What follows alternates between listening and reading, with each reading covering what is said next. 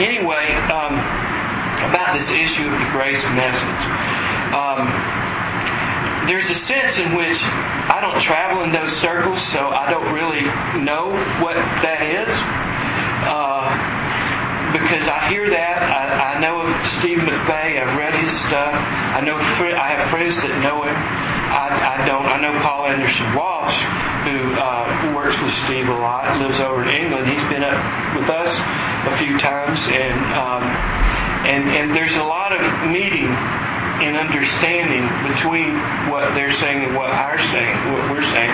And I, honestly, it's hard for me to comment on what somebody else is saying. I can only lay out what the Lord has shown me, you know. And if you are coming from sort of a different, you know, I was telling this, this brother that I was with uh, yesterday uh, who travels in a different stream, so to speak. I said it's like we're in these we're like in these different streams of God, and sometimes we sort of intersect and, and, and our streams run together, and then and then sometimes they don't because he's asking me, do you know so and so? Do you know so and so? And I'm going, no, no, no, no, no, and uh, and I get that all the time. People, oh, well, you know, brother so and so's ministry over in you know wherever, and. Um, Sometimes I do and sometimes I don't.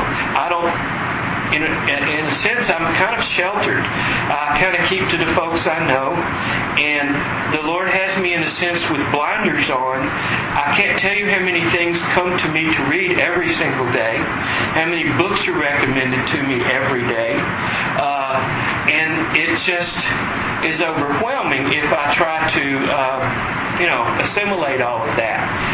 Um, several years ago, uh, well, let me back up a little bit. Um, back in the 80s, when all of this was first becoming real to me, um, I, I was like a sponge trying to soak up everything I could.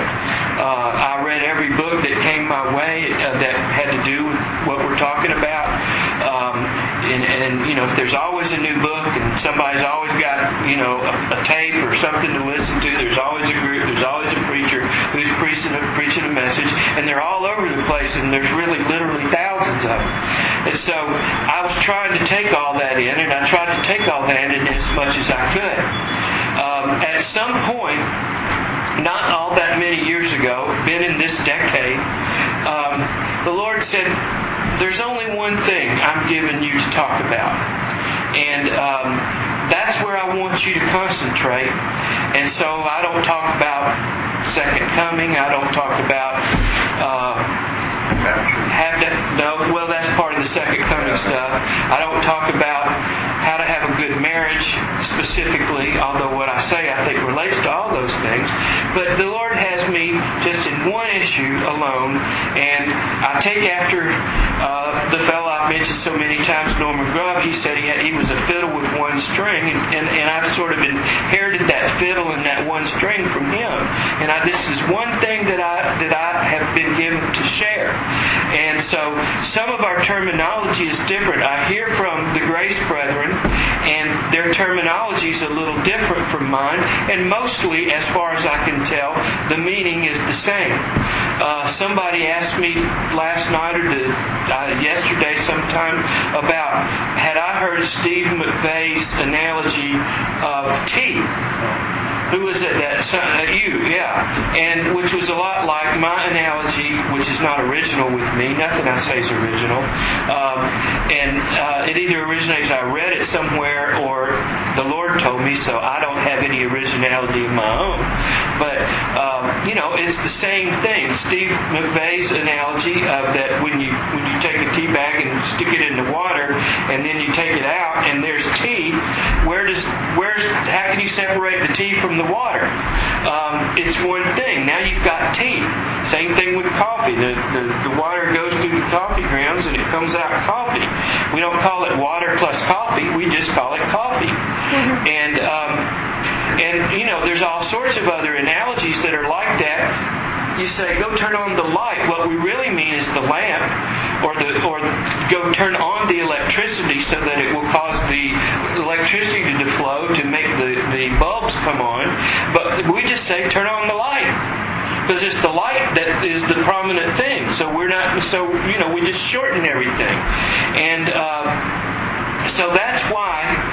Um, talk more along the lines of, and, and I guess the basis of, of the, the, the truth that, that the Lord has given me to talk about is the, is, is the sense of oneness that we are in the Lord, the sense of oneness that we have. And I know that's tracking right along with Steve McVey when because when he has that tea analogy, that's exactly what I'm trying to get across when I talk about our oneness in Christ. When He comes to dwell in us, it's like that with us.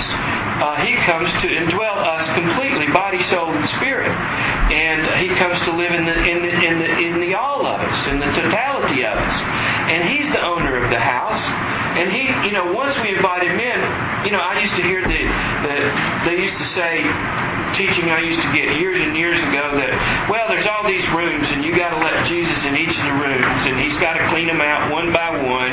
And it's sort of like this gradual, this gradual thing that happens that he's got to slowly, but you've got to do the inviting and you've got to do the letting and you've got to do the yielding. And that has its, that has its, proper place and time, but it because it's at least it's letting you know who's got the stuff. You don't have the stuff, Christ has the stuff, and we want His stuff, right? We want the stuff that He is. We think He has it, and He wants to give us some of it. So we pray, make me more loving, or give me love. Well, He's the love. So He's not really giving us love, He's just love, and He's inside us. And when we're loving, it's God loving by means of us. And so, so that you know that first initial sort of uh, child stage is that God's up there, we're down here, and we're trying to get to Him. And there's nothing wrong with that. That's where you start out. You have to start as a beginner. You can't start out as the head of company. You know, you got to start, you know, sweeping the floor. And so you just you just have to learn the basics. And the basics are, as I said this morning, and tried to really hammer that through, is that we're not sufficient for anything of ourselves. Now let's talk about this self for a minute. Um, because our all our even in what I just said, our minds are so trained to think about what we do, to think about doing. And so so even in even when we say things like I can't, but God can, it's still doing. It's still something about doing. So we've got to take it to a deeper level to the self that does the doing. Because it's the self. The real bottom bottom line of this whole thing is the self which we are. Now the old the old deeper life writers used to use the term death to self or dying to self, which is really kind of hard to do because you are a self. So you really can't die to being a self because you are one. You is one. and so you you know you can't die to being what you are. But what we die to, in, in a more proper, a clearer way to say that, is we die to this false consciousness of this self that we've inherited from the fall through our father Adam, through the the trickster, it, who who tricked them into taking the fruit that they themselves could be as God. They themselves, in themselves, could take the fruit and then add on to themselves by means of the process of discerning good and evil, they could become wise as God. That was the trick. And it's still the trick. It's the only trick. And where and what that comes from is that you lose Adam and Eve were sort of babies in unconsciousness. So we really can't totally compare ourselves to them because we're we start off in a different place. They started off in this nursery where there was no there were no no no no odds against anything except that one tree. Go do be anything. Call the animals whatever you want to call them. Be free. There was there was you know, but they didn't. They were sort of ourselves in infancy. It's a state that we really can't relate to. Um, what we can relate to is everything after that, because we come in on the on the on the back end of that, in which we you know we have inherited through Adam and Eve this this false consciousness that that came from the devil through trickery because they weren't they weren't trying to disobey God, even though they did disobey God, but they thought they were going to add on to themselves. And just like Abraham and Sarah thought, oh well, we'll get it like this. We'll have we'll have a child through uh, your your bondwoman Hagar. So they were in a sense trying to obey God and just did it the wrong way, and then that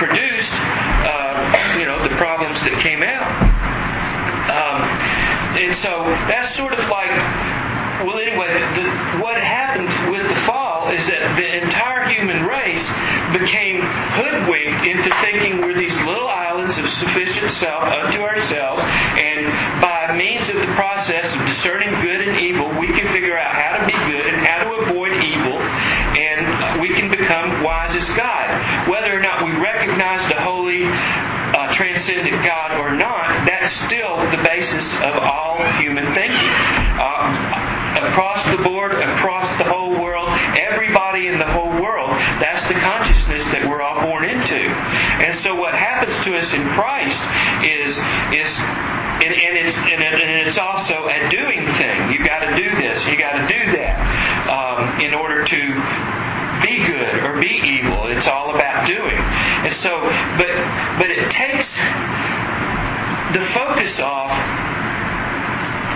having our focus out here and having a world focus and an outer focus and a and a and a trying to earn our you know earn our living by the sweat of our brow and to wrench a living out of the earth and out of our environment instead of out of the source of, from which all things come, which is God, um, really diverts us from the real problem, which which is this inner consciousness that we that we've been born into, which is I just call simply, and I, again not originating with me, is simply called independent self, independent self-mindedness, independent self-focus.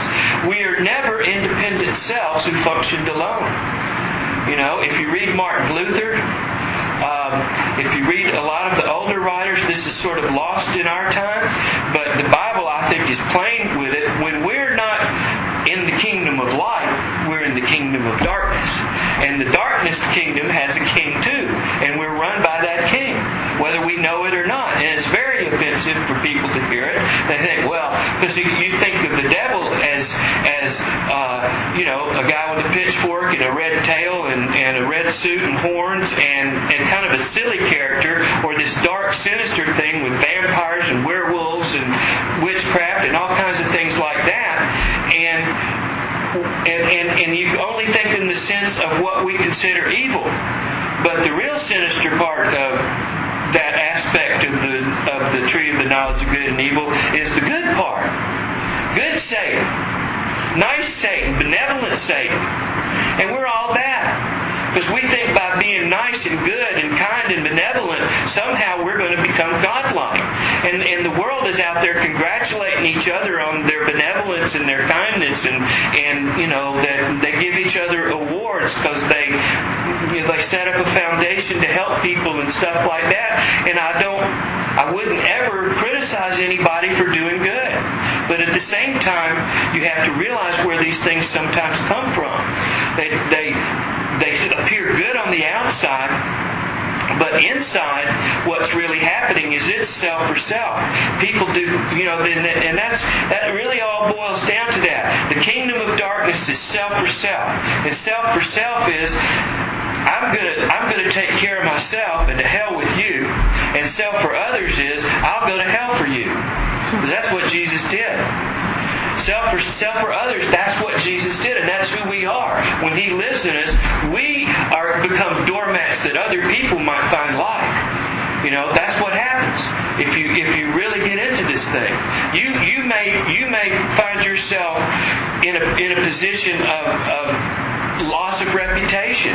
Uh, loss of property, loss of goods, loss of whatever. Paul said, I suffered the loss of all but I did them all that I might win Christ. And what did he win Christ for? So that he could have glory in heaven and crowns in his, you know, jewels in his crown? No. What did Jesus? It says, Jesus endured the cross, despising the shame for the joy that was set before him. And what, what was that? Was that bliss in heaven forever, eternity, uh, beholding the face of God? Well, maybe partly. But we're the joy set before him. He came to get us. He didn't come to earth just to die and raise again to go back to God and say, well, that was quite an experience. Hallelujah. I'm glad to be back. He came to get us. That's the whole reason that he came. Well, guess what? Now he sends us to do the same thing he did. In ourselves.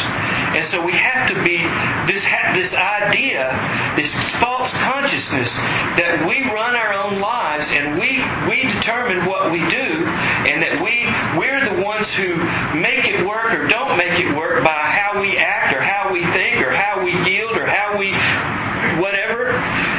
That has to be disabused. Jesus said, "Except you forsake all that you have, you cannot be my disciple." Now, now, of course, traditionally the church is, has has uh, has taught has seen that as things like riches and houses and land and money. No, it means you. He means yourself.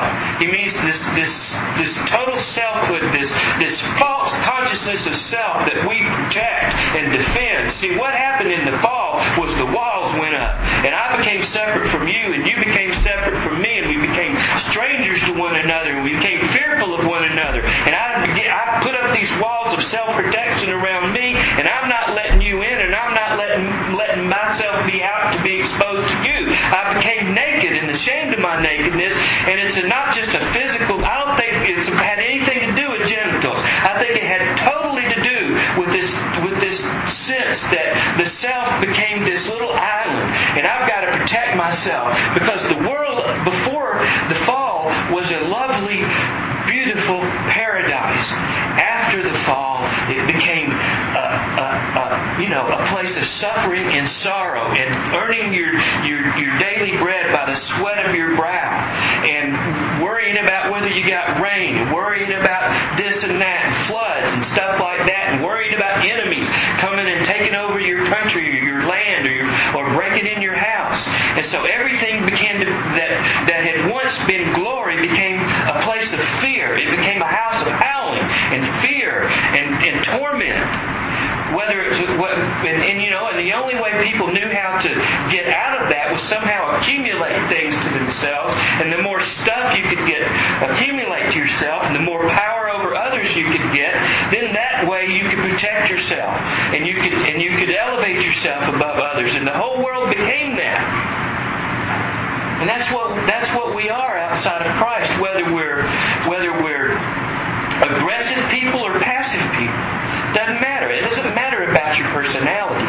It matters about your inner heart. And you know, it talks about in the scriptures about how the, the heart of man is wicked and de- you know evil and desperately wicked. And now I was held in bondage by a Christian minister for years who taught this. That's who I still was, even though I was saved.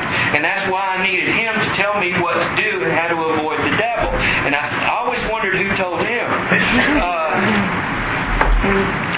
and, I was, but, but the reason I was held in bondage was because of this fear he created in me of saying I had a wicked heart and I couldn't trust myself. Oh, don't trust yourself. Oh boy, that's a mess of trouble. You got to have people that are that, that are that are wiser and older. They they got to tell you. Well, when you're a little kid, of course you've got to have you've got to have some direction and some guidance, and so that's a good thing. But there comes a time when you grow up. There comes a time when mama and daddy aren't there, and there comes a time when you become independent in life. And and what you learned in in as a youth and as, uh, growing up is supposed to become your your fixed inner truth now. We're speaking in the natural. So your mommy and daddy made you every night before you went to bed and before you went to school the next day, they made you brush your teeth or they made made you take a bath or something or other. In the hopes that when you leave the house you'll brush your teeth and take a bath and clean your room. But at the same time, because you're an adult, you don't have to. You know, when I first got my first apartment, I told the story, I guess it was here, you know, we just let the dishes go and stopped up the sink.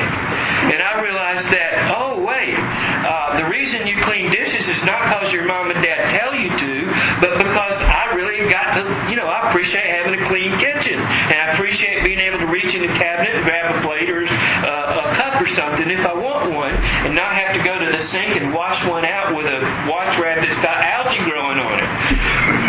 And uh, so you learn these things by experience. So when you first experience your freedom as a young adult, um, you may go test all the limits that you've been given. I certainly did, and I exceeded many of them. Um, but you kind of have to find out for yourself. Oh yeah, mom and dad warned me about this. Apparently they were right. and they found out because the same they did the same thing too. Maybe not quite like my generation did, but uh, you know they had their wildness too. So you know that's part of growing up. But in Christ, what we're growing up into is a loss of this false sense of self to come to a right sense of self.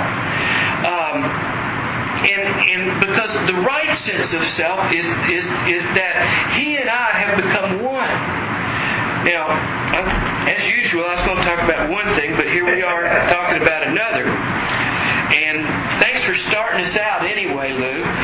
Maybe we'll get back to that thing. Um, Look what John, uh, Jesus prayed for in John 17. My Bible just kind of automatically uh, opens to that passage.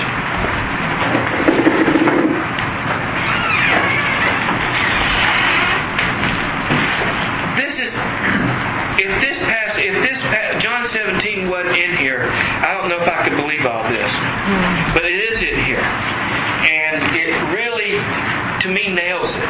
It nails it all. And um, here's here's a. You need a pen? Yes. Okay. There you go. Just look at verse 11. And then we'll skip, look at a couple more. And now I am no more in the world, but these are in the world. And I come to thee, Holy Father. Keep through thine own name those whom thou hast given me, that they may be one as we are.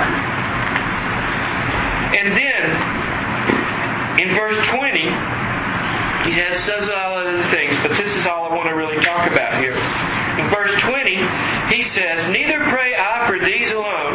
Now, he was talking about the 11 that were still left. Judas had left to go out and do his business.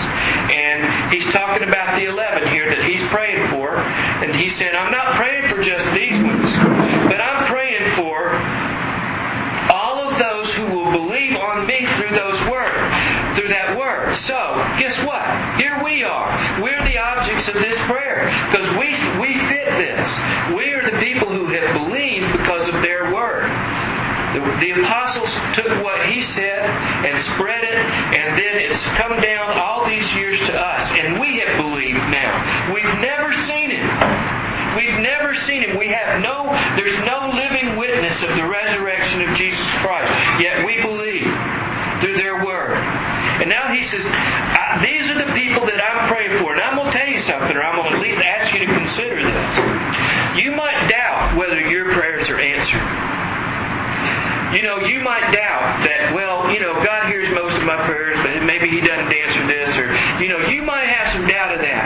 But is there anybody here that doubts that Jesus' prayers were answered? I mean, if you believe He's who He is, and, the, and, and you believe the Scriptures, every one of His prayers are answered, and they're answered on the spot. So I'm saying, if he's praying this, it's come to pass. It is. It is real.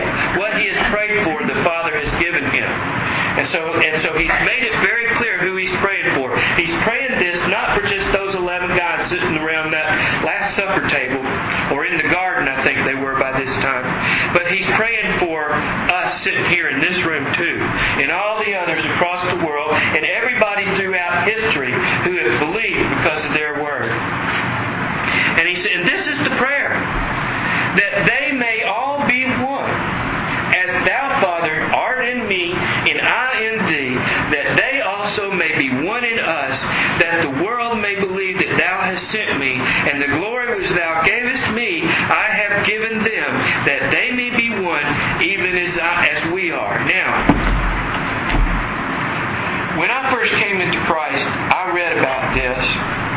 And we and one of the one of the most popular songs in those days was a it was old Maranatha song is We are one in the Spirit, we are one in the Lord, and so on. Let's don't go crazy. And uh, um, that was one of the most popular. We sang it all the time. And my idea of that then was like like being on like like at, at, in high school or college, and you're talking about your football team. You know, we're sort of one like we're one. We're in, we're all on the same football team, and we're all pulling for each other, and we're a team, and we're one. because that's the only way I could see it. I didn't really understand about this organic union that that God had done. And when he's talking about we're one, he's not just talking about we're all sitting around in this team and we're, you know, the coach is giving us a pep talk and says, we're going to go out there and win and go, yeah! You know, this isn't that kind of oneness. This is a much deeper oneness. It's where Jesus said, and all through the Gospel of John, I and my Father are one. That's why they, that's why they crucified him. Because he said that. One of the reasons, that's what capped it off. Because they said, you can't say that because you're a man and you make yourself God. You can't say you're one with God. That's just that's just not that's a blasphemy. And that's what that that was the actual thing that they crucified him for blasphemy. That's where Caiaphas tore his garments and said, Why need we any more witnesses? We've heard it. This is it. He claims to be the Son of God. He claims to be one with God. Away with him. Let's take him to Pilate and, and, and demand his, his execution. Well, that's the one, you know, when Jesus said, I am one with the Father, they got that. They understood that it wasn't just he, that he was on God's team. They understood what he was saying in the sense that he was saying, because he said it in plain words, if you see me, you see the Father. I'll, and uh, can you imagine how it must have really grated on them when he said, I always do what pleases him? What? You're just like us.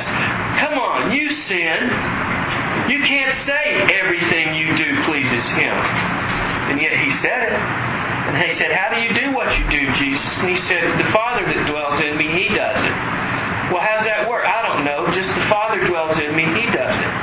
And that's what I've come to understand. How do I do what I do? I don't know. I really don't know. I just show up. And the Father that dwells in me, He does it. That's I just show up. Um, and I don't even show up except he does that. You know, he does it all. And I've come to that place, that, that bottom out place of saying, Lord, I've got nothing. You know, as, as the old phrase is, you know, what, I got nothing here. You know, and I really have come to that bottom out place. I came to it some time ago to where I realized I got nothing. I don't have anything to add to the equation. Um, there has to be a total clearing of the deck of the old consciousness. You know, the old man died in the cross, but we didn't know it. And so we're all running around trying to fight the old man that we think is still alive, which the scriptures plainly, and it's as plain English or Greek as they can make it, that you died when when he died, you died. That old man died. He died. And how can a dead man be expected to do anything? How can a dead man be expected to work the works of God? He can't be. I wrote an article called "We Must Be as Lazarus." That, in other words, Lazarus Lazarus got himself dead, and he didn't. He really didn't get himself dead. He couldn't help getting himself dead, and and so he died, calling on Jesus, and Jesus didn't come.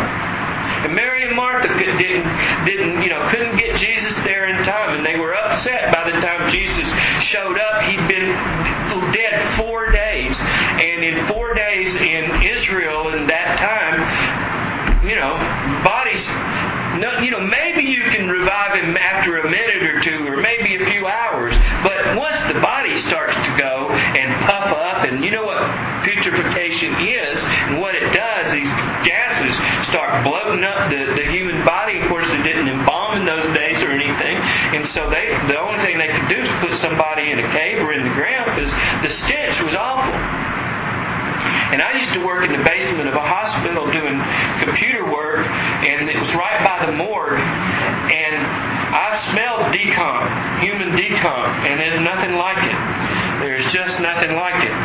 And uh, so, you know, Jesus is, is saying, you know, I, what I was saying in my article was that what happens to us is when we go through this process where God takes us down to be like Lazarus. You know, it, we're so focused on the fact that Jesus Jesus raised Lazarus from the dead, and everybody's got this idea that you know Jesus said, "Greater works than I did, you shall do."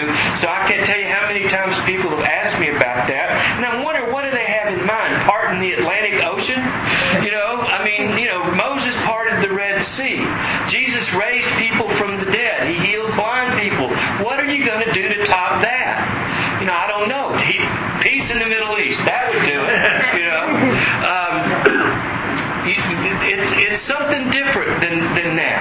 I'm absolutely convinced because Jesus kind of made a point when he says, "Which is easier, to forgive sins or to heal somebody's sick body?" And I think the point of what he was saying is this thing that I'm going through to forgive sins is actually more difficult than healing a human body. Healing a human body is temp- temporary, but what I'm going to do is eternal. And but my point about Lazarus is here you are. You're dead. You've become dead. You're in a tomb. You're in blackness. You're in darkness. You're in the, the land of no, no, unknowing. You don't know anything anymore. You can't feel. You can't think. You can't be. You're just, you're just gone. And God takes us there. And then, through no instigation of your own, somebody opens the door and a light shines in and a voice says, Come forth. Lazarus, it says your name. Lazarus, come forth. Fred, come forth. Phyllis, come forth. Ben, come forth. And we're and we're compelled. We can't do anything but get up off that slab because the voice has the power in itself to just raise us up. It's like when the, the prophet Ezekiel uh, fell, you know, when he saw the vision of the Almighty and he said he fell, he fell as one dead and the Spirit lifted him up. The Spirit entered into him and raised him up to send him out. And so we become as one dead before God. Moses always used to fall on his face before God. He becomes as nothing. I, got, I don't have it, Lord. That's what Moses learned at the burning bush. I don't have the stuff. Moses, I want you to go and deliver my children of Israel from Pharaoh. Well, 40 years before that, he thought he had the stuff. He thought he'd kill an Egyptian and everybody would know that he was the deliverer, and he found himself running, you know, hightailing it out of there. So he, as you know, just like Abraham and Sarah with Ishmael, Moses Ishmael was killing the Egyptian and thinking, well, I'm the deliverer. I know I'm the deliverer. He had the inkling inside him. He knew what the calling of his life was. And here he is thinking, I'm going to, I'm to kill this Egyptian and, and start releasing my, my, my people from bondage. Well, he found out that wasn't God, what God had in mind. And so what he does is he runs off in fear of his life through a desert, ends up meeting Yvonne De Carlo. No, wait, that's Charlton. That, uh, ends up eating, meeting um, his, uh, his wife Zipporah out there in the desert and uh, and and herding sheep and just doing nothing out there. Well, I'm sure he wasn't doing nothing, but he was delivering the people of Israel. And he, and, but he, so he's out there. Maybe he forgets for a while what he's supposed to do. And the Lord took me through a process like that. Um, I started out in 1973 when a calling came to me as plain as day. It was it, I, I didn't hear an audible voice, but I can still hear it now in my inner spirit. What the Lord said to me, he said, "Preach the word, be instant." It was out of First, Second Timothy chapter four. Preach the word, be instant in season and out of season, and it just became like a reverberating life within me, and it and it, and it shook me and raised me up, and and I've been filled with this flame ever since. And I've tried all kind of ways to make it happen. And then through a series of events in the late 80s, after one thing I was involved in took a nosedive, another thing I was involved in took a nosedive, another thing I was involved in went south. I said, I don't like the way this game is played, and I'm taking my ball and I'm going home. And I didn't say, Jesus, I reject you, because I couldn't do that. But I just didn't want to be around Christians. I didn't want to. I didn't want to read the Bible. I didn't want to go to church. I didn't want to read a spiritual book. I started reading novels and watching TV, and just wanted to be. A, I just wanted to be a regular guy. And it was like Moses fleeing into the wilderness. And so the Lord took me away. I know He did because he does it all. I've learned that he has he has from from the moment I was born, he's directed my steps. And I don't say this as some braggart like I've done this and this has happened to me. I'm saying this as this is common for all of us. He's directed all of us. He's directed all of our steps. It says the steps of a good man, and that's us, because we're good, because the goodness of says, though he may stumble, he shall not utterly be cast down, for the hand of the Lord will hold him up. So I've stumbled, I've fallen. You know, I've gone into darkness. So I've been there. And the Lord took me off into this desert for 10 years. 10 years I was away. And like Lazarus, just out of the clear blue, I had a tap on my shoulder one day. And it came about through my son. It was really kind of interesting. My, my middle child has been the child who has taught me faith. You know, by having, you know, interesting times with the law. Phone calls from jail. Many times. So much so that I was afraid. I jumped every time the phone rang. And there's nothing like a phone call, a collect phone call from jail, and, and it being your son. And that happened many times. And um, he was a wild man.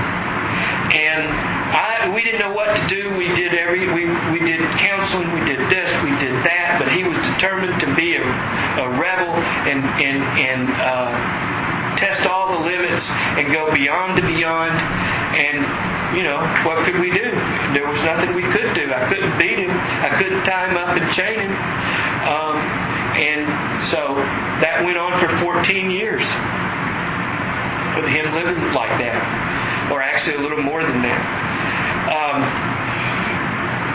but like Lazarus, that was all death to me. It was all darkness because during that time, I couldn't open this book. I couldn't do it. I couldn't read. I couldn't read Christian books. I started reading, like I said, I started reading novels. I like to read good novels. At least I'll say that. But but I just uh, this this just was too much for me. I just wondered, and then I wondered about it because I was a Pentecostal in my earliest days. Um, I, I had the the gift of praying in the Spirit in other tongues, and that stayed with me all that time, and I kept doing that in my private time driving the car, riding around the road, or being alone, or something like that. And I would wonder about that. I wonder, what is this? What is this? Because I was, you know, I was one of those guys that stand up and point his finger and preach, and I was mean, and I was, you know, nasty, and I was called sin, sin, and I. You didn't want to get one of my letters back then. I called them Fred's letters, and um, uh, anyway, I know what Lazarus, I know what happened to Lazarus because it happened to me. And I know what happened to Moses because it happened to me. Because Moses was just minding his own business, tending sheep that day, and he looked up and saw that bush on fire. You know, well, that's weird. And so he walks up there. I never saw that before. Uh, and so he walks up there, and there's that bush burning, and it's not being consumed. Obviously, it was something unusual because regular, I mean, he would have been able to identify regular fire, and probably it's a real dry environment. I've never been over there, but I've seen documentaries about that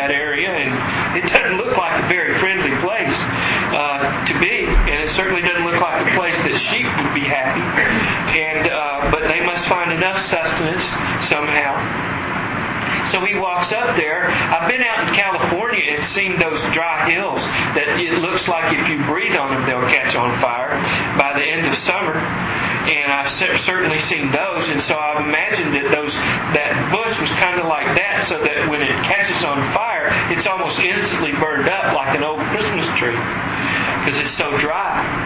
But this didn't do that. This bush didn't do that, so it's unusual. So he walked up there. And that's when he hears the voice of God. And God says, uh, I'm going to send you. There's a couple of things that go on there. First, he says, I'm going to send you to deliver my people from Pharaoh. And um, Moses, instead of like 40 years before, oh yeah, I'm the guy. I'm the one. Yeah, I'm the called. I'm the one that you called. I'm ready. Here I go. I'll go do it. He goes, I can't don't know how to deliver the people. Who am I? I'm just a shepherd. You're talking, telling me to go see the king of Egypt and tell him, just tell him. You know, I don't have an army. You know, I don't have world, the pressure of the world press to, to go with me. You know, I'm just a guy. I'm just one guy with a staff. And I've got to go over here and tell the king of Egypt to let his slaves go that are building his monuments and his cities? You're crazy. The Lord says, Well, I fill man's mouth. And and you know, maybe you stutter and I'll give you your brother Aaron. And you just go show up. I'll do it. And so Moses Moses agreed to it. And then the other interesting thing that happens happened is, What's your name? Who shall I say sent me? He says to God. And God says, I am that I am. I am. That's my name. I am. So and Moses, now you think about that and you think, well, so Moses is supposed to go say, the God whose name is I am sent me. Well, that's first person. Shouldn't it be he should go, the God whose name is He is sent me? Because I'm not, you know, you can because if you're not, that's hard to say if you're not part of the I am, if you're not I am yourself. So that's another thing that goes on. But my point I'm making here is God takes us all through some kind of situation or process where we come to this total death and we realize the death that happened in the cross. We, we experience it and know it in our inner selves. We know that, oh, I am dead. I'm completely and totally what was old is gone. And what was old was both a union with a false God who was who had tricked me into believing I was just myself alone and that I could by my own efforts accomplish good or do evil when all along he was pulling my strings and and that that false spirit that that ran me about, the spirit of the power of the air that is in all children of disobedience, it says in Ephesians chapter two. In the cross, that spirit is taken out, and that that's what it means that the old man died. The old man is dead; he's gone forever. But you see, we, we must come to a conscious understanding of that reality, of that fact. It's not enough just to learn it in class and say, yes, that's so, and, and take a test in Sunday school and say, have you died to sin? Yes, I have. You know, God has to, God works the, see, God is truth. And truth is reality. It's not just these are truths, things that are true that are somehow separate from us. Truth must become our reality. It must become fixed as, as, as our being. It must become our being. It must become our living. And so we don't, we don't learn truth. We are truth because He is truth. He, he doesn't talk truth. He is truth. And so when you become of the truth, then what you do is truth. What you live is truth. What you express is truth. Because that has that is who you are. It's like you're working out of a new DNA. You know that that uh, you there's certain parts of your parents and that you know that you can never escape because DNA is is it's written in your physical makeup. You're going to look somewhat like your parents. There's certain character traits that you're going to have, and I, you know, if, if you're like me, and most people that I've run into have this experience, they say, "Oh, I've become my dad." You know, all the things I didn't like that about my dad, I found out that hey, I've done,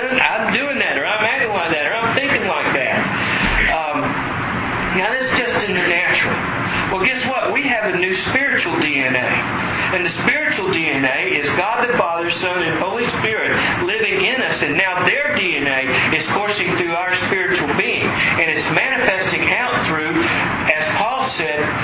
this life that we experience, it's it, you know, it's, it's manifesting in our mortal flesh. There's the reason why this whole flesh thing is confusing is that it's used differently in Scripture. Sometimes flesh is just talking about humanity as if it's just humanity. Sometimes flesh is talking about the old nature.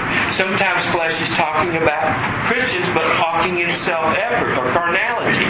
Um, and sometimes flesh is, as Paul expressed it, so then, so then I bear about in my body the life of the Lord Jesus, so that the death of the Lord Jesus, so that life might be manifested through my mortal flesh. And mortal means flesh which has an end, or flesh which is going to die. So that this body, this possess or that I that I live in, even though it's it's still part of it's, it's still corrupt and it's going to it's going to fall into the ground and putrefy and burn up or die or whatever it's going to do. Nevertheless, still God uses it, He quickens it, fills it with His glory, and allows this very body that we're living in to become the place where He demonstrates Himself to the world, where His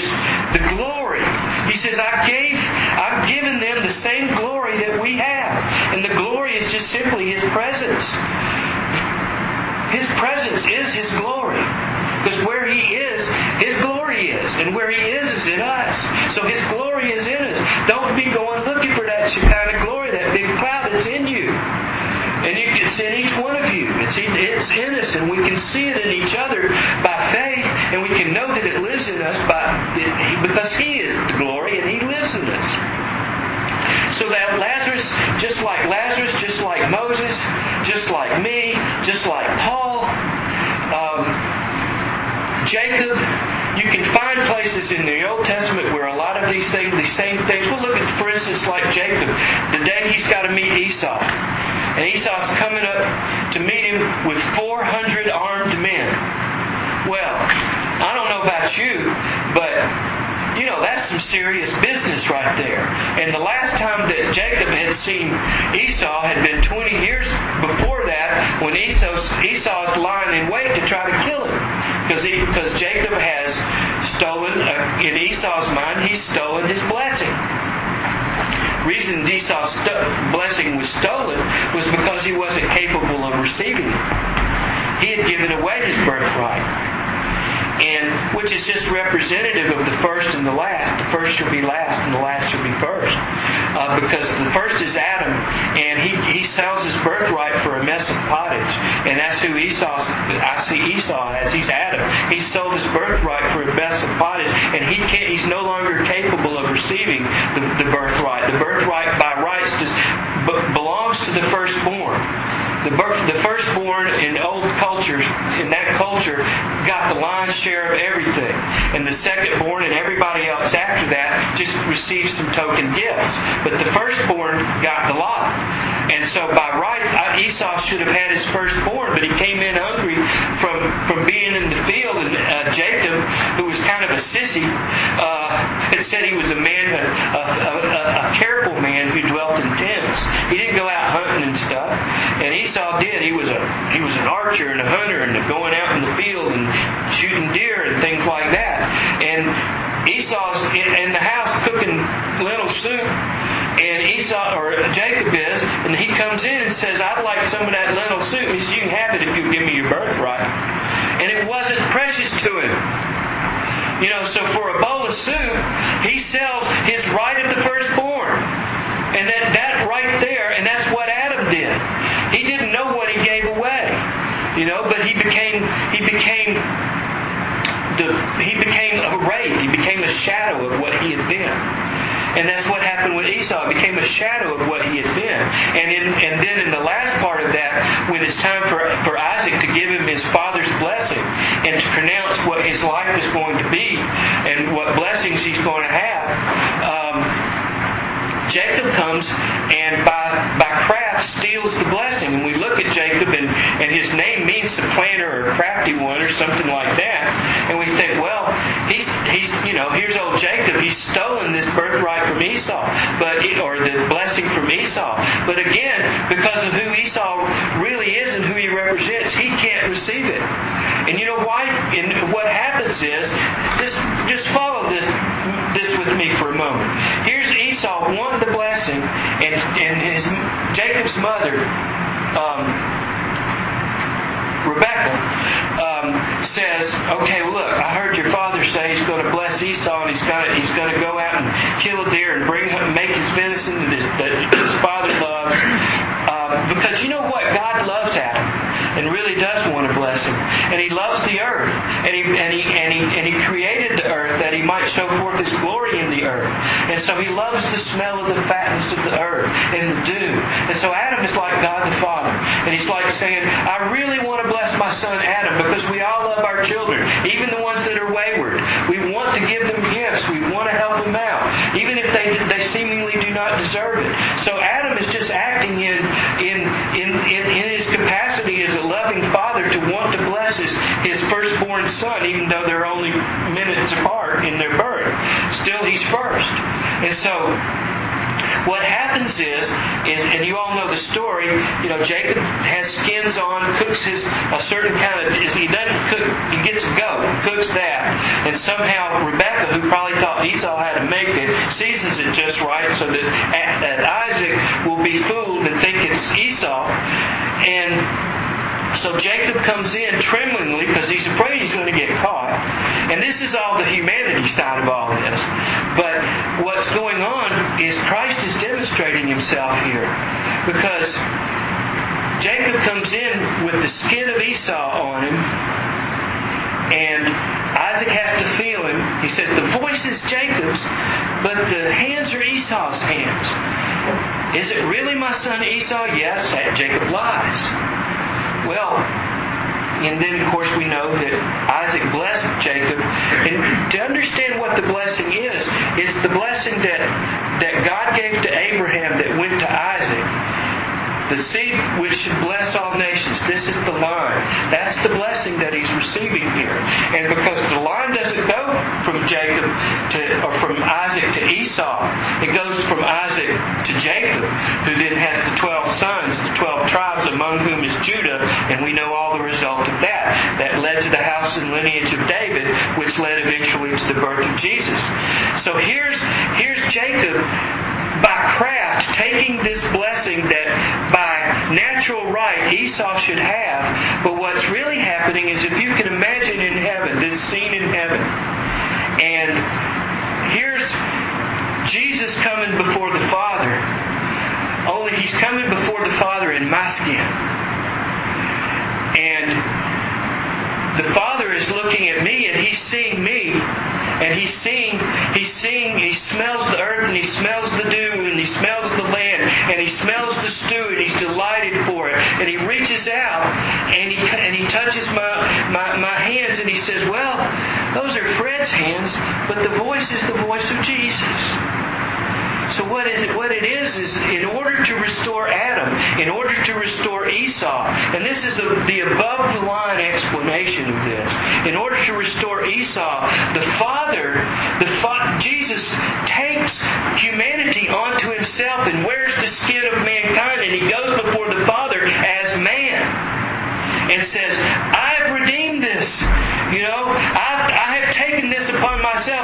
I've this humanity. And when he says it's Fred, it's also Joe and Lou and Phyllis and everybody here and everybody who names the name of Christ. Is that's who the Father is looking at. He sees all these people. And, and then, but instead of rejecting him, he can't help but receive him because, because the voice is the voice of Christ. Mm-hmm. So as, J- as, Jacob has come in the guise of Esau before the Father and receives the blessing, and I don't know if you're quite catching it because I'm not sure I'm getting it quite over. But it, it, when I first saw this about three years ago, I was riding in the car. I was coming home from one of these trips, and I was riding on I-65 going up Louisville, and I kept saying over and over again in my mind, or actually out loud, the voice is the voice of Esau or the, the hands are Esau's hands, but the voice is Jacob's. The hands are Esau's hands, but the voice is Jacob's. And I just started to weep as on the freeway as I saw what Christ had done. He wears us as his identity and makes us acceptable to the Father. Praise the Lord. So that's it. And so that so so that's how come we lose this false consciousness of who we are. So that we are totally one with him. This is what he says in John chapter 17. I pray that they be one just like we are. And when he says, I and my Father are one, even so can we say the same thing. Not because of what we have done, but because he has done and what he prayed and the reality he has declared. And when, as I said last night, what he says is, when he says, let there be light, light is. When he says, let there be oneness, oneness is. Don't call God a liar and say, but it can't be.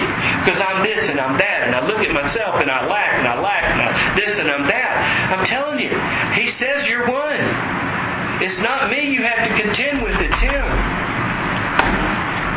So, if that's not grace, I don't know what is. Yes, Amen. Um, all that he's saying is in Hebrews 12 verse 14 on. Mm-hmm. It says, uh, Make every effort to live in peace with all men and to be holy. Without holiness, no one will see the Lord. See to it that no one misses the grace of God, and that no bitter root grows up to cause trouble and defile many. See that no one is sexually immoral or is godless like Esau, who for a single meal sold his inheritance rights as the oldest son. Afterward, as you know, when he wanted to inherit this blessing, he was rejected. He could bring about no change in mind, though he sought the blessings with tears. You have not come to the mountain that can be touched, and that is burning with fire, and to darkness and gloom and storm, to a trumpet blast, or to such a voice speaking words that those who heard it begged that no further word be spoken to them, because they could not bear what was commanded. If even an animal touches the mountain, it must be stoned. The sight was so terrifying that Moses said, I am trembling with fear. We didn't come by that way. That's not our way. He said, but we have come to Mount Zion, to the heavenly Jerusalem, to the city of the living God. We have come to thousands upon thousands of angels in joyful assembly, to the church of the firstborn, whose names are written in heaven. We have come to God, the judge of all men, to the spirits of righteous men made perfect, to Jesus, the mediator of a new covenant, to the sprinkled blood that speaks a better word than the blood. Amen. Amen. Amen. Well, you know, it, what, the, the operative word in that is you have come. Have come. King James read, ye are come. Oh. You have come. This is a done deal. This is something that is already. And you recognize what is already. You are there. You see, wait, you know, let me ask you, all of you probably fl- flown on airplanes. And when you fly on airplanes, you know, jets especially, you're above the clouds. And a lot of times you can look, I I really enjoy it when you can see the land below. I like to, I love flying over the Grand Canyon and all that. I've flown west a lot of times, and a lot of times Grand Canyon. That's always really neat. And, but let's say you're approaching, and a lot of times I've flown into San Francisco, which is quite a scary thing, kind of, because you're flying in and the, and the runway looks like it's about one inch from the bay. And you're really hoping the pilot is going to, you know, he's, he's not going to fall short on this lander.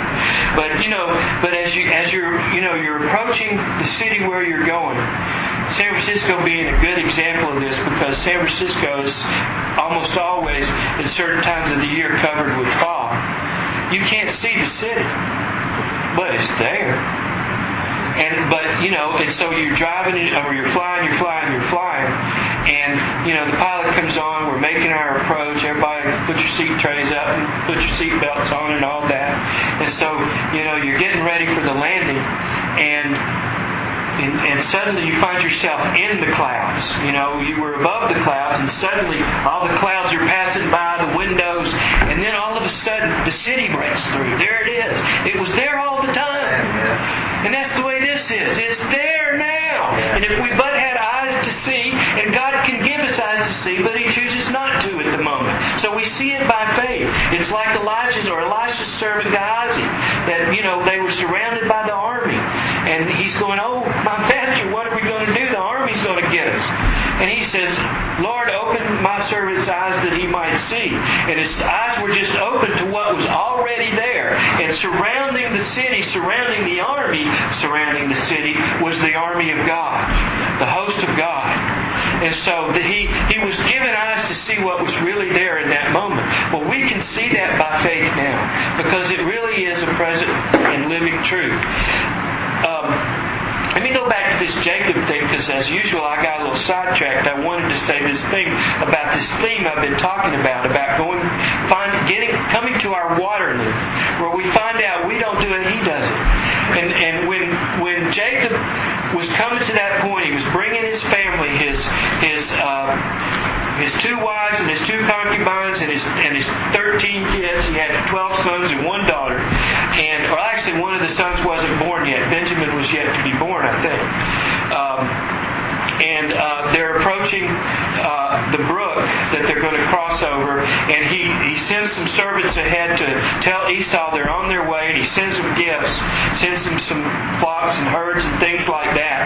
and uh, one by one, Jacob separates everybody from himself. And finally, the next day, he knows he's going to meet Esau, and that's the night that he spends all night in prayer with God. What do you think it was about? You know, Lord, Esau's on his way with 400 men. What are we going to do? And so he, and it says he wrestles all night with God, and at daybreak, somehow, you know, he says, I will not let you go until you bless me. And of course, that's become the great uh, pray through verse for so many. And but that's really not what it's about. It's really about coming to this place where we know we don't do it. He does because because God changes. That's when God changes His name from Jacob, which means supplanter or tricker, to Israel, which means prince with God or he who has prevailed with God. And he's and but what happens is really interesting because Jacob, you know, we know the story of, of when he's back there uh, with uh, Rebecca's uh, brother Laban, and what goes on with there, and how he gains his cattle, and so he has these little. He's very shrewd. He's very cunning, and so he's always got a trick up his sleeve, so how he can get the upper hand. And so Jacob, you know, finally he's he's come down to Esau's on his way. He's got 400 men with him, and if nothing else, I can run like the Dickens and run away. And God touches the hollow of his thigh so that he limps. And he can't even run anymore. He's left totally defenseless. And the only one who can who can deliver him and protect him is God. And God takes us to that place where we can where we there's no help available. There's there you know you're beyond all help. It's just like we talked about last night about that, or this morning about this the ruler of the synagogue, Jairus, whose little girl was was sick and asked Jesus to come, and before Jesus gets there, she dies. The bleakest, blackest thing that could have happened. And he says, Be not afraid, only believe. Well, how can you believe when something that black, that dark, that despairing occurs? But nevertheless, they did, and he, you know, he brought her back to life. And so that's where Jacob learned that it's not by might nor power, but by my spirit, saith the. It's not by the deliverance of my trickery and my shrewd understanding, because this is Jacob in his humanity we're talking about. We're not talking typology here like I was talking about with Jacob and Esau. We're just talking about Jacob as a man. And so he's like, you know, he's always got these things he can do to, well, I can finagle this and I can finagle that. I can move this fund over here and this fund over here, you know, and, and, and I can I can make this work. Well, eventually God boxed him in to where he had he had nowhere to go. So he had nothing to do but meet Esau. And what happens? Esau falls on his neck and they weep and they're reconciled. And that's another part of that. Then we get back to the types.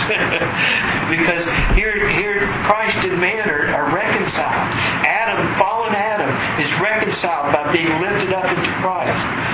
And, and so all these things are working at the same time. But that's us, folks.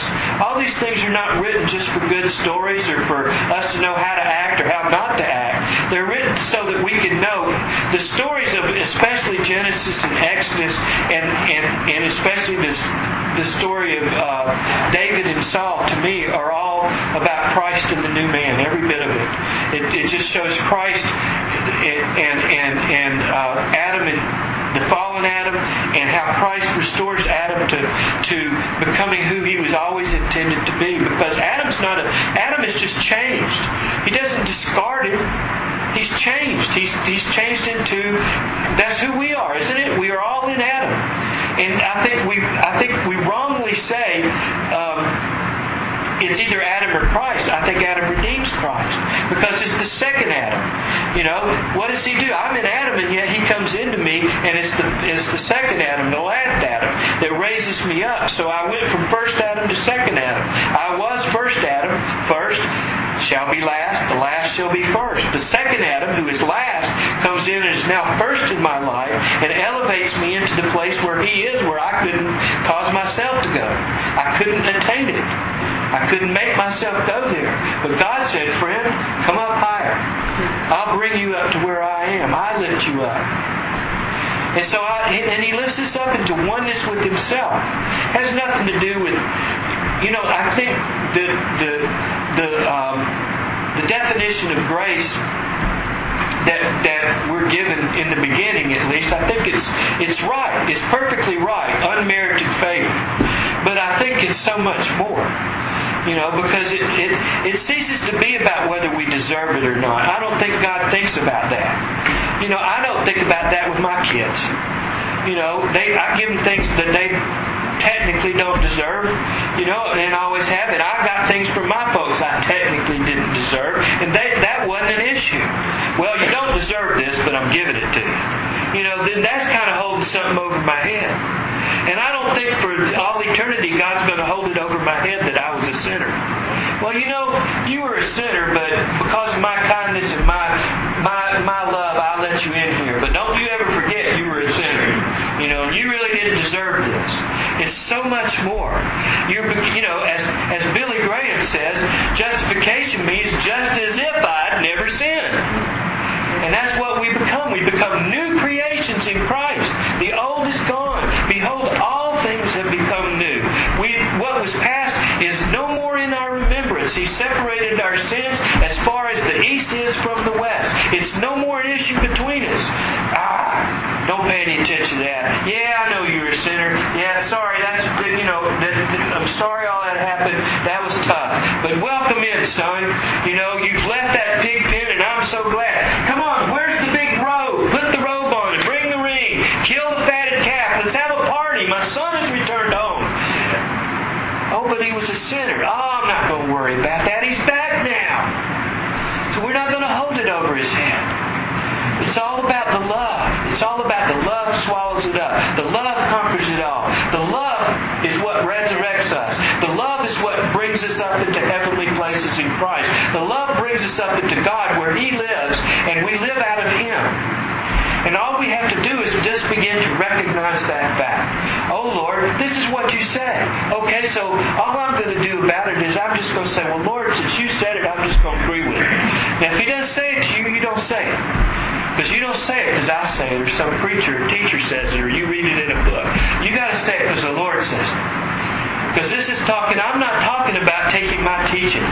If I did, I'd be a lot more systematic and I'd have a board up here and I'd give you all the scriptural proofs and, and, I'd, and, I, and, I, and I'd have a chart and I'd have a body, soul, and spirit chart and I'd show you what each does and all that. And I've done that. I used to carry around a whiteboard in the 80s in a Toyota and, you know, the dry erase markers and, and, and I could chart all this out and tell you what sin is and how not to sin.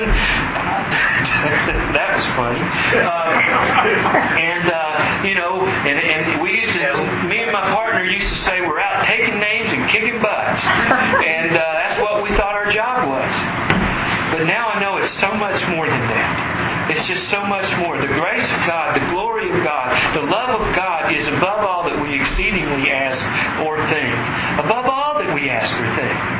And this is the life that we that not only have we get gotten into, and you know, let's don't wait to the other side to experience it. Let's begin to realize that it's here now. You know, the glory of God is right here now, in the midst of every one of us. It's both within us as corporately, and we are corporately Christ, and we are also individually Christ, walking around on the earth, expressing the love of God, expressing the love of the Father. We seek not our own. We're not about ourselves anymore. When we're little kids, as I have said over and over, it's about me. And that's right. A little kid has to worry about him. A little baby has no choice but to cry. So his mama or daddy will come in and change his diaper or feed him. But when you grow up, it's not about you anymore. It's once you grow up, you become a parent. It's about the kids. You know, I can't tell you how many Christmases we've gone without presents, so we could, you know, buy stuff for the kids. We care about ourselves. I just like to see the joy that uh, in their in their eyes when they when they uh, you know they see what they get and they open it up because it's such a joy to be able to bless others. And it, and if we Jesus says, if you then being evil know how to give good gifts to your children, how much more shall your heavenly Father give good gifts to you? How much more does He desire to give you the kingdom? says, It is His pleasure to give you the kingdom. It is His desire to give you the kingdom. And the kingdom is not us sitting around in regal robes and, and, and, and th- talking about, thinking about how great we are and having people come down and worship us and tell us that we're great and we've got all the stuff. The king, this king, this king dies that that his kingdom, his dominion, his subjects might have life. He gives the totality of himself that, that all of you might live. It's like light.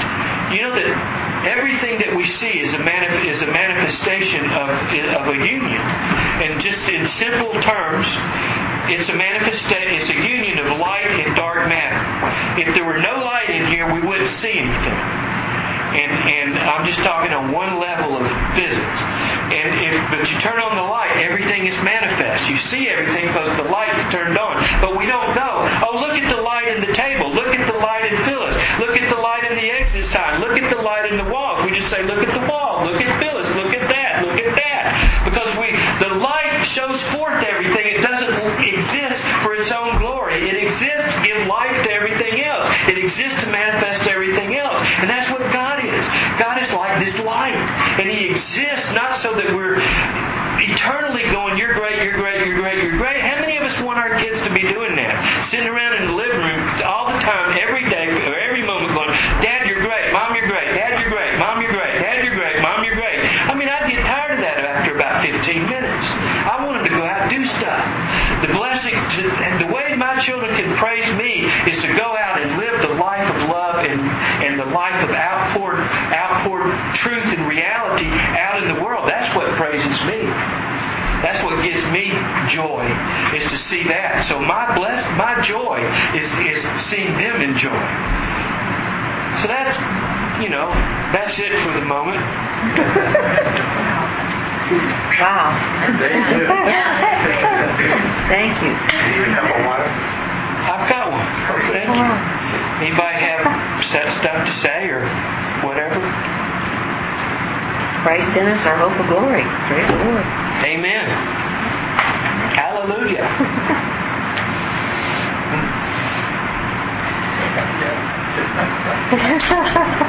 I have more hope that he that began a good work in me will finish it, like he said. He will. He is. Yes. Mhm. He has. That's it. Yeah. We gotta come through the course. I gotta keep looking. And he will. Yeah. Do you, do you have anything about the New Jerusalem in your heart, or that that's your... I don't really, you know, I, I don't. Abraham was, was seeking after the city. Oh well, yeah. I mean, I see that very definitely. I mean, I I'll, I quote that all the time. We seek a city which hath foundations. Yeah. You know, whose builder and maker is God. We have here no continuing city, and so I know that I live in the world, but I'm not of it.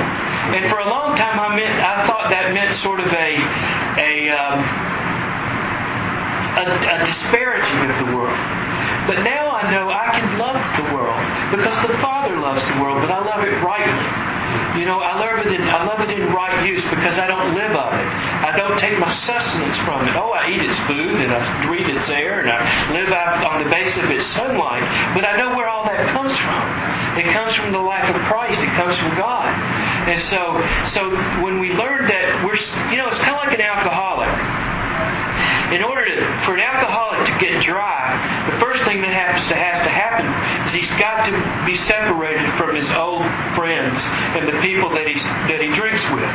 You know, and most likely, if that doesn't happen, he's not going to, you know, he's not going to overcome. But then, hopefully, at some point, drink won't be that strong in him anymore, and he can be around people, you know, having a drink or a beer or whatever, and he doesn't fall. And, and so the, the world is like our alcohol when we first come into Jesus. And we have to turn from it. And we and so the beginning of our life in Jesus is don't do this, don't do that, don't do this, don't do that. Because we think that's what holiness is all about. It's abstaining from a bunch of stuff and then trying to do a bunch of this other stuff. And the, the you know, and I'm not commenting on those things particularly, but just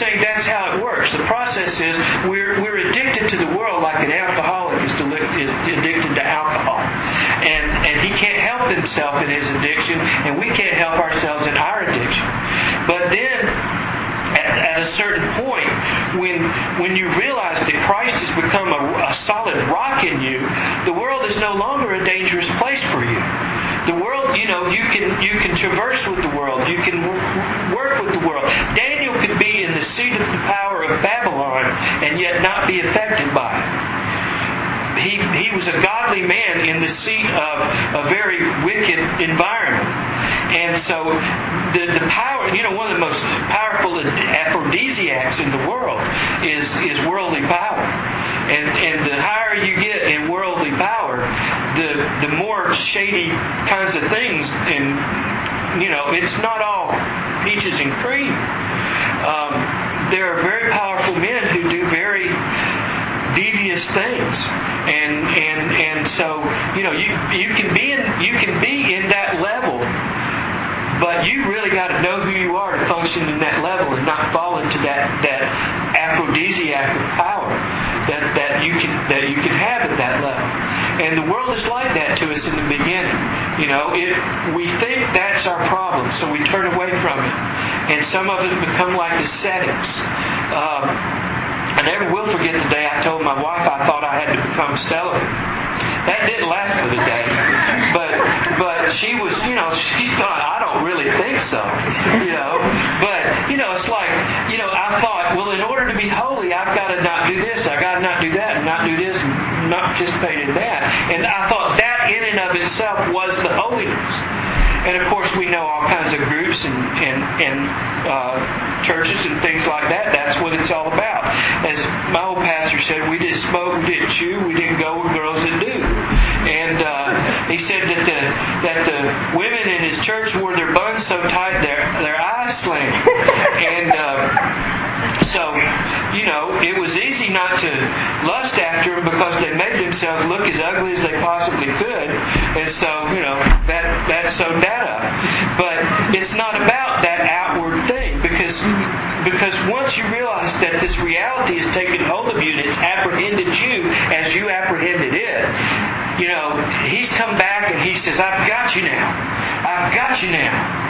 You say, okay, I'm safe. I'm safe in you. I'm not safe in myself, but I'm safe in you. And I abide in you. And when I abide in you and I walk in you, what does it say? You won't fulfill the lust of the flesh.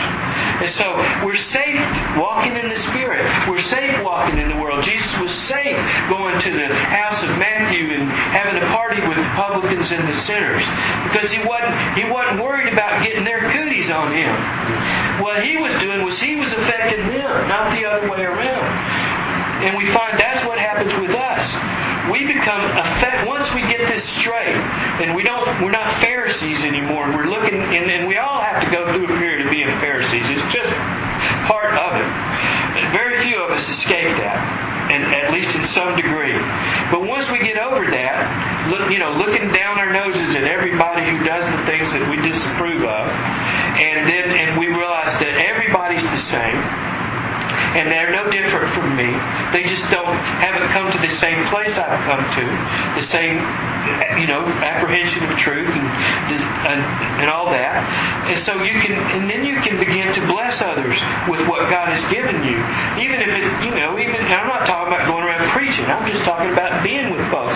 They can tell if you're disapproving and you're holding your nose up you know, you know, you know, I don't associate with people like you. You, you know, you tell off-color jokes or whatever bugs you, you know. And so we, we, and they know that. You know, the, and it's kind of like in, in, in, in the gospel, the times of the gospel, the, the people who were the, the publicans and the sinners and the harlots knew the holy people didn't like them. And, they, and the holy people didn't want to hang around them, and therefore they didn't want to hang around them. Because they didn't get love from them, they got judgment from them. So we we learn we have to learn that too. Uh, that once we're once we come to our the, who we really are, which is He, we don't judge others anymore. We don't look at others and judge them based on what they do. We judge righteous judgment, and we judge. And, and even if somebody has fallen into some sort of gross sin or problem or or addiction or whatever, we know first of all they're but for the grace of God go I, and and and secondly they know forgive them, Father, for they know not what they do. They can't help themselves. And we're there to lift them up where they can't. We're there to provide strength where they don't have it for themselves. We have the strength of God, and we're there to give it. So we don't need to be afraid for ourselves anymore. Once we see this, maybe there's a time when we do need to watch it. You know, because we might get caught up. If you if if you don't have the faith to walk there, don't walk. But if God gives you the faith, don't worry about it. years and years ago, I went to, and this was back in my real Pentecostal days, and it was just unheard of. This is out in California, and this lady wanted me to, uh, one of the uh, women of the church, and we were all real young. Uh, I was probably 24 or something like that. She was about that age, and she she was a real dynamo for Jesus, and she had a lot of outreach going on, personal outreach to a lot of different people, and. Um, she had a lot of outreach in the in the black community, and this is out in Monterey Peninsula, California. And one of the people that she knew was having a party, and where they were having the party was the roughest bar uh, with the worst reputation in town. This guy was having a birthday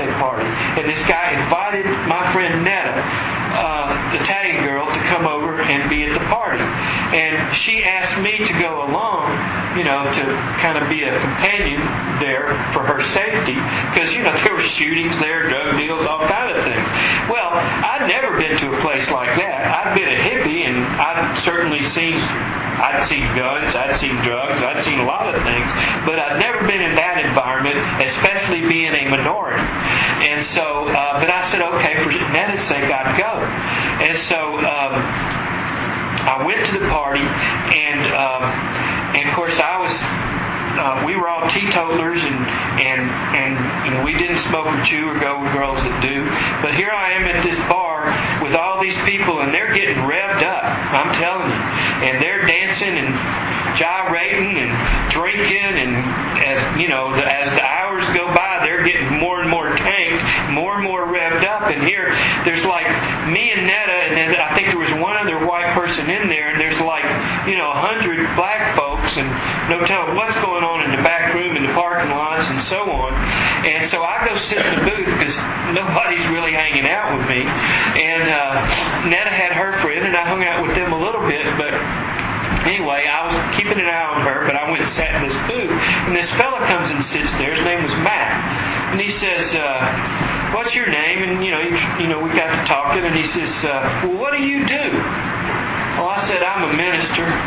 He said, "A minister? Well, what are you doing here? This ain't the right place for you." I said, "Seems to me it's the exact right place for me." And he said, "Hmm." Well, then you know you might have a point there. Well, you know I met Mac a couple of times after that, and I went and picked him up and drove him around one day, and he accepted the Lord in the car. So you never know where you go, what you're going to find.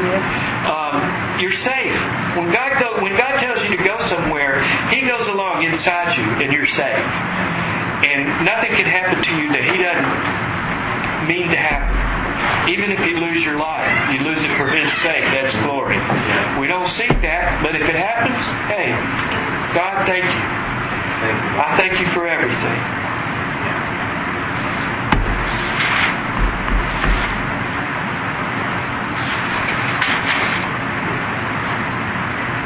I have a question. Yes, ma'am. The Bible says, occupy till I come. Those words, I'm telling you. Uh, for a long time, I was uh, uh, fighting against the bad politics, fighting for what was good. Now I'm kind of like, well, Jesus says he wins. The Bible in the end says Jesus wins. So I pray and I just watch and pray and trust the Lord. That's, but I don't want to. But I part of me feels guilty that I'm not. I'm not quite sure. I don't know. Politically active. Politically active, yeah. There's no law there. You want to be politically active? God moves you to be politically active. Don't be politically active. I'm not politically active. I've not moved to be that way. You know, my kingdom is not of this world, and I don't fight on that level. Um, so I. Associate with Republicans and Democrats and liberals and conservatives and Muslims and whoever will let me talk to them, I'll talk to them. And I don't, I'm no respecter of persons, and God is no respecter of persons. He doesn't see those human labels; those are our labels. He looks on the heart.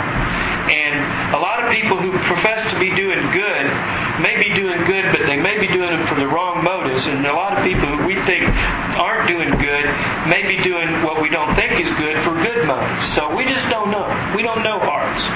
So I just don't work. This is my own personal thing. It's not incumbent upon you. You do what God leads you to do.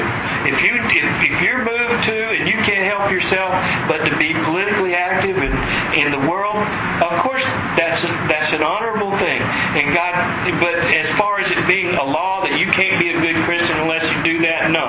That's not true. You do what God tells you to do. Other Christians don't tell you what to do. You know, they may think they have the right, or they may think that logically so and so is such and such. But Jesus said, you know, the last, I love the last line that we hear from Jesus in the New Testament, or in, in the book of John, where John and Peter are walking along with Jesus. And, uh, you know, Peter says, Jesus tells Peter what's going to happen to him. And he looks at John he says, Well, what about him, Lord? And John, Jesus says, Well, if I will that he that he tarries till I come, what is that to you? You follow me. So there's a, we support and love one another, but we don't mess in each other's business. We follow the Lord. And if other people come up to us and say, well, I don't think you're following the Lord, well, they have the right to say it, and maybe we should consider it. But bottom line, it's between him and me. So that's the only thing I can say about that. Yes, sir. So, what does that look like in this next week for you? And I don't mean necessarily for you, but for each of us. How does that? What does that look like for you ne- this next week? I don't really know what you mean by that. Well, how are you? What are you going to be doing in the next week? And I don't mean physically necessarily, but you're talking about the Lord leading you. Yeah. I, I'm gonna go home in two days, and I don't know what I'll do when I get there. I'll see my wife, and then we'll. And I'm going on another one of these trips in two weeks, and so I'll probably. I always. I'm, I'm high energy on these trips, as you might be able to tell. And uh, when I get home, I generally collapse and I kind of zone out for a couple of days. It's kind of like recovery, you know, and because it's sort of to, to, to do these things is really taxing on the body and the soul. Um, and so you kind of feel racked out after you do it. And so that's what, I mean, physically, that's what I'm going to be doing. I'm, that, that's what I've always done. You know, uh, uh, unless something happens that, oh, you got to go here and do this. But, you know, I, I don't work a job, so I'm kind of free to do as I please. And what I please to do is mostly write stuff that that I that I print out on the internet. I got a couple of books there. Phyllis has got my two books, and I didn't bring any with me. I'm not a real good marketer. Um, I don't have any. Phyllis said, uh, "I want you to bring some brochures and some and some books," and I wrote back and I said, "I used the word I'm not bringing any handouts with me," and she thought I meant I'm not bringing any. I'm not bringing any free stuff, and and I, and I didn't mean that. I just meant I don't have anything to pass out. I just bring me. You know, sometimes I do have a pile of books, but the Word of God itself that goes out from us is the what accomplishes things. And so, I, I, I, what my life consists of is consists of fellowshipping with others on the basis of what I talk about, and doing a lot of writing and sharing based on you know sharing based on those writings, and a lot of relationships happen because of the writings, because it's really about the relationships. There you go. It's really about the, the friends. I was talking to to uh, Joanne as we were riding over here this morning. I think I get confused who I say what to. And um, Jesus said, "No more. I don't call you servants anymore. I call you friends. You've become a friend of God." Well, boy, what a what a privilege to be a friend of God. And you know what a friend is? A friend is dearer than an acquaintance, or a friend is dearer than a servant. A friend is dearer than, than somebody who's just sent out to do a job. A friend is a friend. It's a heart bond. So we're bonded, you know, we're we're spiritually one, but if we were to be side by side together physically, we'd just be really good friends. And so that's what the gospel I have found for me in the last 30 years since I began to this freedom is it's um, it has become you know church and church attendance and all that used to be by compulsion and by law and by rule. You got to do it. The Bible says you got to do it. And so And so we're we're knitted together and bonded by and sometimes I'm stuck with a bunch of people that that I'm not really bonded. You know, but now I have all these acquaintances, and I have acquaintances with people all over the world. And some of us get together from time to time, and what we are are friends. You know, we, I don't belong to an organization. I don't belong to an ministry. I don't have a, the Fred Pruitt Ministry Incorporated after my name. You know, I'm just me. And, and the people that I hang out with, some people are involved in churches and groups and ministries, and I'm not knocking them. But it, essentially, it's all about friendship. It's all about the fellowship of the Spirit. It's all about the communion of saints. And, the, and that's the most precious thing about it. Because Jesus didn't come just to preach sermons and to, so a Bible could get written. He came to gather together His friends from the east to the west to the north to the south and make it, and have a big party. So that's what I'm going to be doing, working on that. You know, whatever the next phase of that is, and I don't really know what that looks like. Because you know, it's kind of like Jesus. I don't really think he woke up every morning and said, "I think I'm going to feed five thousand today." You know, I think he pretty much acted out of the moment. Now, sometimes the Father let him know ahead of time what was going to happen, and he certainly knew about Jerusalem and the cross ahead of time. But on a daily basis, did he know? I don't know doesn't say he did. I think all of a sudden, here's 5,000 people. I got to send them home. They're tired. They're thirsty. They're hungry. What am I going to do about it? I got to meet their needs. I can't send them home. They're going to they're going to faint on the way. He said to the disciples. So how many fishes and bread do we have? Well, we only got five loaves and two fishes, Lord. That's enough. Start passing them out. Well, Lord, there's nothing. Don't worry about it. Just pass them out. And there's enough. So he saw the sufficiency of God and I and I'm you know in in some small way seeing that same sufficiency and in the way He's given me, you know, passing it out. Uh, somebody asked uh, Norman Grubb one time said, you know, I hear what you say and I, I've read your books, but I just don't really think I know this really well enough to share it with anybody else. How, you know, when do you think I'll be able to, to give it to somebody else? He says, just give what you have. It's a river. You start giving it, and guess what? It flows. That's what that give and it shall be given you, pressed down, shaken together, and running over is all about. It's not about you accumulating Maseratis and microwaves and big houses. It's about you, the, the river of life flowing through you. And the more you give it out, the bigger it gets. Revelation comes to me. I say things I didn't know when I'm saying them. You know, it happens all the time. I go, know that. You know? Because that's why I know they come from me. You know, uh, so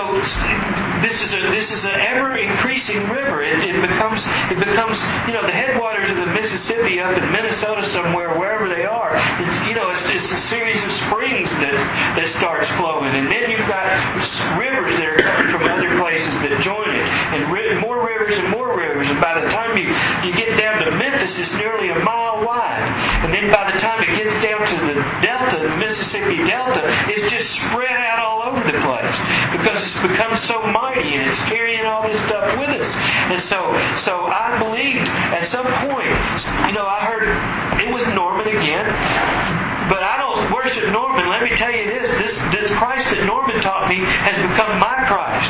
The, the message that I learned from him has become my message. Has become my reality, and that's what it has to become for each of us. You know, we don't cast out the demons. We don't say, "I, I, I cast out the demons by Jesus whom Paul preaches," like the seven sons of Sceva did. You know, you, because they didn't know that Jesus, and so the demons said, "Well, Paul, we know Jesus. We know you. We don't know." And so, so it has to become ours. It has to become my gospel. It has to become my Jesus. It has to become my truth. It has to become my reality. And then when, then when I'm giving it, that's why I can speak it with authority because it's what my life is. It's not just book learning. You know, it's it's the reality that we live in and we walk in. Uh, I don't even know what started that, so it, it's just a glorious thing. It's just from glory. Oh, I know it was the river. So we give what we have, and and and I believed in the beginning. You know, like that. I, I quoted Norman. I think last night he said that he heard a missionary young, and the missionary said, Jesus said, "If you believe on me, out, of your belly shall flow rivers of living water." He said he said to himself, "Well." I don't think I can believe for rivers, but I'll believe you, Lord, for a muddy trickle. You know, well, it was a mighty muddy trickle, and uh, and it affected me, and so I kind of hooked into that, and I said, all right, Lord, all you got to do is believe. That's all.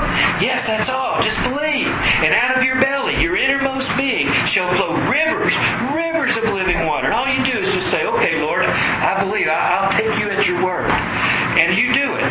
See, if the, if the onus is on me to accomplish it, you know, we hear Jesus is, you know, we hear the part about becoming fishers of men. We miss the part about I will make you. You know, we think we have to make ourselves fishers of men. We go to evangelism class, witnessing class, and read books and all this stuff to try to make ourselves become fishers of men. When Jesus said, I'll do it. Just relax in me and I'll do it. I, you didn't choose me, I chose you. And I chose you and ordained you that you should bear much fruit. And so that's who he that's who he's he's chosen us for that purpose, that we bear much fruit. So the, the way to hook in is just like getting married. You just say, I do. You know? Okay, I'll take it. And God just takes you at your word. Just like the state takes you at your word. The minister signs the, the marriage certificate. Okay, these people are married simply because they say they are. That's all it takes. They say they are by their vow of commitment, by saying, I do, then God considers them married and the state considers them married. And it's hard to break that bond once that thing is signed. So, here we are. We're sort of in the same situation. That's the ease of faith. Faith, faith is not working up some kind of mental belief. It's just saying, okay, Lord, here am I. Send me. You do it. I believe, and I'll, I'll take you at your word. I'll believe you, and rivers of living water will flow out of me. Okay, I'll start with a muddy trickle. And we'll see where it goes from there. I told the people in Orlando yesterday at the church I talked where I talked, I said, I've never had any money. And yet the Lord has sent me all over the United States and Canada from the top of the West Coast. Only been as far, I've never been to Oregon and Washington, and I've never been that line of states. Washington, Montana, and, and North and South Dakota. But almost every other state I've been to. I've been in Canada, I've been in England, been down to South Florida. So I've been almost all over this whole country. And all of it has just been by saying, okay, Lord, here am I, send me. And, and He just sends me. And, I, and again, it's not about me, and I'm not trying to lift up me. I'm telling you, this is your life. You don't have to go do what I do. It's individual in each of us. But the, the reason I get to go travel around, mostly I get to tell people who are who are who are living where they are and they're sort of stationary there, that the same life that's working in me that causes me to travel around and share is the same life that's working in you that has the same effect in your community and you don't do anything, you don't put forth any self effort to make it happen. It may involve effort, but it's godly effort. It's the effort of God working through you. You know, it's the energy of God coursing through you. And so you just get you just give what you got. If all you know is so John 3.16, give that. Start there. You know, if all you can do is quote Galatians 2.20, the shortest sermon I've ever given you, I probably don't think I could do this. But I, I, I, we were at a men's conference in California, and he had a main speaker, and I wasn't the main speaker, and he had some other speakers, and he gave all us other speakers seven minutes apiece. There's like six or seven seven-minute people. Well, the first guy got up and talked about 20 minutes. Second guy gets up and talks about 30 minutes. These are all seven-minute people. And I could see the host getting all nervous, you know. And so it came my time. I thought, well, I'll just obey the rule. And so I, I got up and I preached the shortest sermon I've ever preached. And this is what I said. I said, now let me tell you the group that this was. These are Fortune 500 people. These are very accomplished professional men. And believe me, I don't I don't live in that environment, and um, I don't have uh, I don't have a college degree. Um, where I went to Bible school is not even you know on the map, and uh, so and in fact doesn't exist anymore. It was it, it existed for a time and now it's gone, and uh, so I don't have any earthly credentials. I just have the life of God. But anyway, I'm here and all these Fortune 500 guys are doing this conference, and they're they're all telling their stories, and they're good stuff. I'm not disparaging them at all. But I got up and I said, and these very intellectual, very analytical people who want to take apart everything and then analyze it and see how it works, so they can make it work. And because that's the way they run their businesses and their whatever they do. And so I stood up and I said, let's suppose just for the sake of argument, just for the sake of this discussion, without any further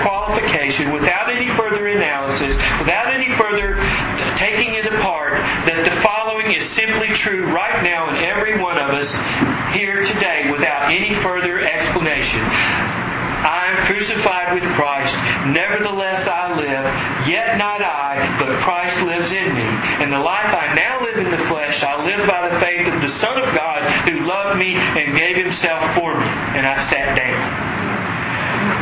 Now they still remember that. You know, I still get kidded for that, but I think it zeroed in on a few people. You know, that the truth is the truth, and the truth will hone in where it's meant to hone into. And so I just knew that if I spoke what to me is, it could just be words, but for me it's a living truth. And so I know that a living truth goes out and, and, and it affects people. You know, as, as, as we, quoted many times, my word shall, you know, that I send forth shall accomplish that which where I to, I, where to I send it, and it shall not return to me void. And it's, it's the, it may be this word, it may be the word that comes out of our mouths without having anything to do with quoting scripture or anything like that. It's not limited to this word. Uh, I mean, the, the, the, physical words that are in God's word is living, alive, and powerful because it lives in us because it's a person. And we don't worship God, the Father, Son, the Holy Spirit, and the Bible. It's not a quaternity. It's a trinity. And so he's the God of the Bible, not the Bible of God. And so we worship the Bible, the God of the Bible, and not the Bible of God. And a lot of people got that twisted around. But we live, we have a living person living inside us who is alive. And that's the word that's sharp and quick and more powerful than a two-edged sword that divides asunder even soul and spirit. And that's powerful because it's it's like they said of Jesus, he's, whence hath this man this authority? He doesn't speak like the scribes and Pharisees speak with, on the other hand, and it could, however, it could be or it may not be. He what he says, he says, he says with authority, as if he believes what he's saying and it is true. It affected him, it moved him. We say we speak the same, all of us do, because we speak our truth. Well, I don't want to run on and on and on. You got one more session tomorrow, right? Yes, sir. In the morning at 9.30, is that right? Okay. Well, I guess that's it if you want. Yeah. Start here. Start here. Thank y'all. I really appreciate all of y'all coming out. And I hope in some way this, you know, helps you out or you bless me by being here. Thank you. And, uh, it's kind of like that uh, rug. Yeah.